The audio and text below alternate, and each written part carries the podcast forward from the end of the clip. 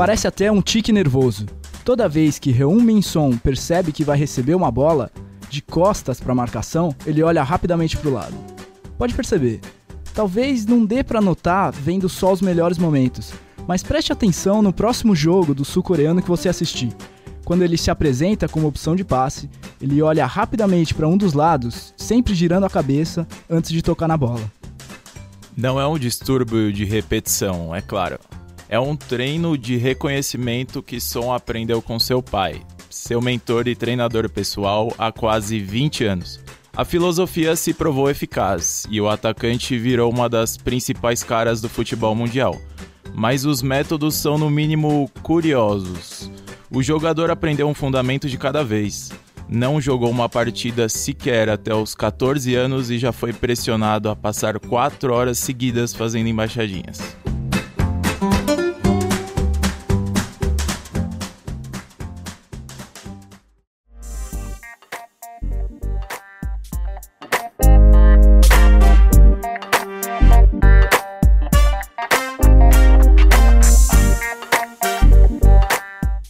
Mais do que alcançar perfeição nos princípios básicos do futebol, o Reum Minson aprendeu com o pai a ter vocação pela bola. É uma história tão atípica que parece até lenda. O pai dele, Wong Jun-song, é um dos grandes responsáveis pelo sucesso do maior jogador sul-coreano da atualidade. Ele, ele próprio foi jogador profissional, chegou a, a figurar nas categorias de base da seleção do país, mas não brilhou tanto. Uma vez que se aposentou, ele montou uma rotina rigorosa de treinos e virou um tutor para os filhos.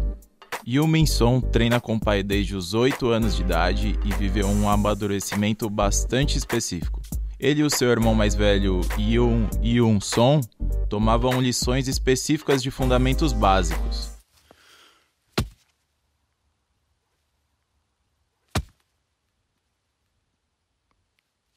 Passe, drible, chute e apenas um desses de cada vez. Eles só passavam a outra lição uma vez que atingissem a perfeição na anterior e eram raros os dias de folga. Em um dia de ano novo, em um terreno coberto de neve durante o inverno coreano, os meninos saíram para treinar normalmente. O pai pegou a bola e mostrou o movimento que queria ver os filhos repetirem, um drible específico. Durante a explicação, virou-se e não gostou nada ao perceber que ambos colocavam as mãos sobre as orelhas, em reação ao frio intenso.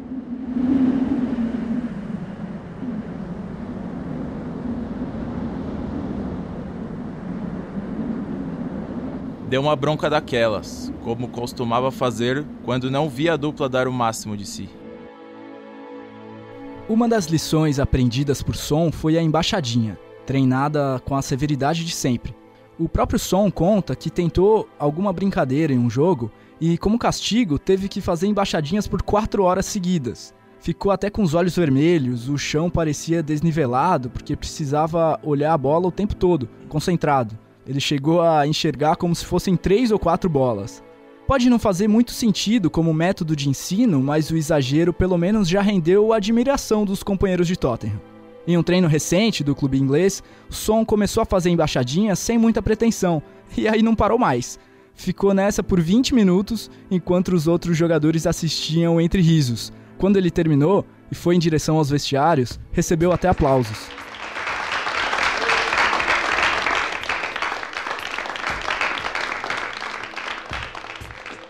Treinamento da família Son foi exclusivo por seis anos.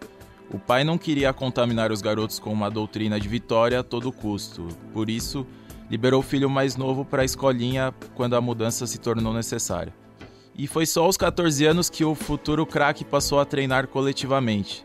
Ele cursava o ensino médio na Dongbuk High School, que na época mantinha um time sub-18. A equipe juvenil era afiliada do FC Seoul, um clube de ponta na capital sul-coreana, e neste acordo cedia os seus maiores talentos. Essa seria a evolução natural na carreira de Son, mas o destino interveio e o mandou fazer as malas. Aos 16 anos, ele foi selecionado pela Associação de Futebol da Coreia para fazer um intercâmbio no futebol alemão. Quando Son decolou para a Europa, decolou também a sua carreira. A mudança para a Alemanha seria um ponto de virada ele estrearia com gol na Bundesliga, sendo o mais jovem a marcar na história do Hamburgo. Seria também convocado pela seleção sul-coreana pela primeira vez e passaria a valer 10 milhões de euros. uma ascensão meteórica, uma estrela que se formava a olhos vistos e não pedia licença para brilhar. Mas tudo isso só aconteceu depois de muito sacrifício. Não que o atacante estivesse despreparado, ele já sabia falar inglês e estava correndo atrás do sonho, afinal. Mas havia a barreira da língua, o racismo e a distância pesou durante muito tempo. Son passou um período sozinho na cidade de Hamburgo, enquanto o pai se dividia entre a Coreia do Sul e a Alemanha. A família só se mudaria definitivamente para a Europa quando ficou claro que o jogador vingaria, após assinar seu primeiro contrato como profissional. Enquanto vivia sozinho, o adolescente sentia saudade até do que não gostava. Não eram raras as ligações para casa que terminavam em choro, um som dizendo que sentia a falta da família e queria comer kimchi. O prato típico coreano nunca foi o preferido do jogador, mas a saudade falava tão alto que era sentida também no estômago. Em campo, porém, a carreira evoluiu. Ele foi convocado para a Copa do Mundo Sub-17 de 2009 e se destacou. Quando voltou a Hamburgo, precisou de apenas seis jogos no time B para ser promovido para o principal. Aí estreou com um gol na Bundesliga aos 18 anos. Três semanas depois fez mais dois no mesmo jogo e, como prêmio, voltou para a seleção sul-coreana. Dessa vez a principal para a Copa da Ásia de 2011 e as eliminatórias para a Copa do Mundo. Foram três anos como profissional do Hamburgo, com 78 jogos e 20 gols marcados, até que o Bayer Leverkusen comprou o som por 10 milhões de euros. Ele subiu um degrau no novo clube, passou a jogar a Liga dos Campeões, fez duas temporadas de destaque e, no meio delas, jogou a Copa do Mundo no Brasil em 2014. Mas faltava som o apelo de uma grande capital do futebol, e a partir de agosto de 2015 não faltou mais. Ele custou 22 milhões de libras ao Tottenham, se tornou o asiático mais caro da história do futebol e virou de vez uma estrela global. Um sucesso tão grande que faz dele um ponto turístico. Tem gente que sai da Coreia do Sul e vai passar alguns dias em Londres só para ver um jogo seu. Son já era um ponto habilidoso e difícil de marcar, mas foi no Tottenham que subiu para a prateleira dos melhores atacantes do mundo. Passou a disputar decisões, foi protagonista em alguns dos maiores momentos da história do clube e formou um trio invejável com Dele Alli e Harry Kane. Quando tudo parecia a seu favor, o conto de fadas de Son ganhou uma enorme carga dramática na Copa do Mundo de 2018.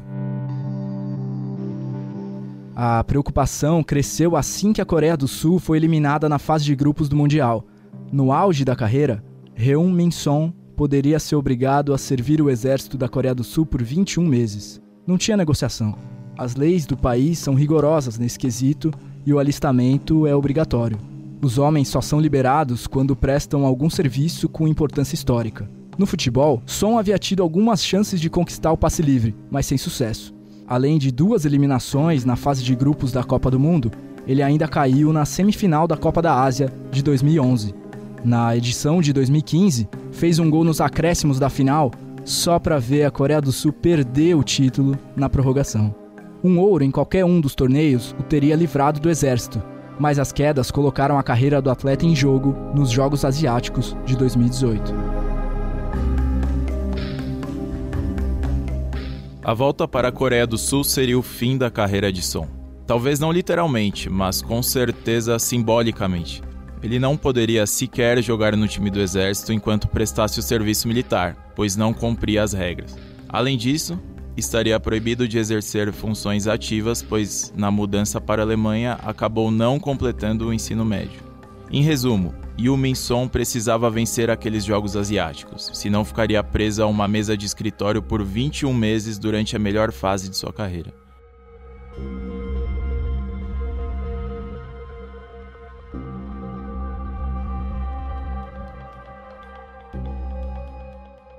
Para a felicidade dele, dos torcedores do Tottenham e dos fãs de futebol em geral, a Coreia do Sul venceu o Japão na prorrogação, foi campeã e livrou o som do alistamento. Foi o primeiro título de sua carreira. Nos meses seguintes, o atacante ainda faria o primeiro gol do novo estádio do Tottenham e seria o líder do time inglês até a final da Liga dos Campeões, passando por jogos épicos contra Manchester City e Ajax e virando uma espécie de talismã dos mata-matas. Hoje, mesmo com o rosto estampado em propagandas e o nome nas costas de milhões de fãs, Min Song ainda mora na mesma casa dos pais e tem a mesma disciplina dos tempos de criança. Continua treinando com o pai sempre que possível e com ele analisa cada minuto de seu desempenho em campo, elaborando em quatro mãos uma história que ainda está sendo escrita.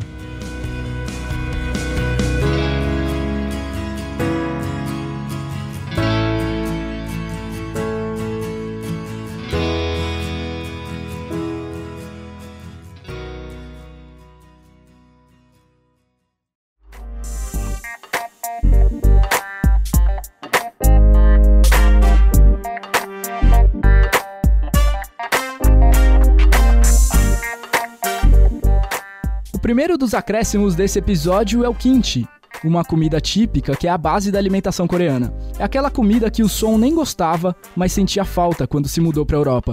O kimchi é um prato feito de hortaliças, principalmente a selga, e tem sempre bastante tempero. É legal porque pode ser consumido na hora ou servir de condimento para outros pratos, e nesse caso a preparação leva várias horas. Nas Coreias, é comida para qualquer refeição do dia, do café da manhã ao jantar. O segundo acréscimo é menos gastronômico e mais divertido. A fama de som na Coreia do Sul é tão grande que ele é adorado como um popstar, e é claro que aparece em um monte de propagandas. Uma delas é de um sorvete, e nela o atacante mostra toda a sua desenvoltura como dançarino.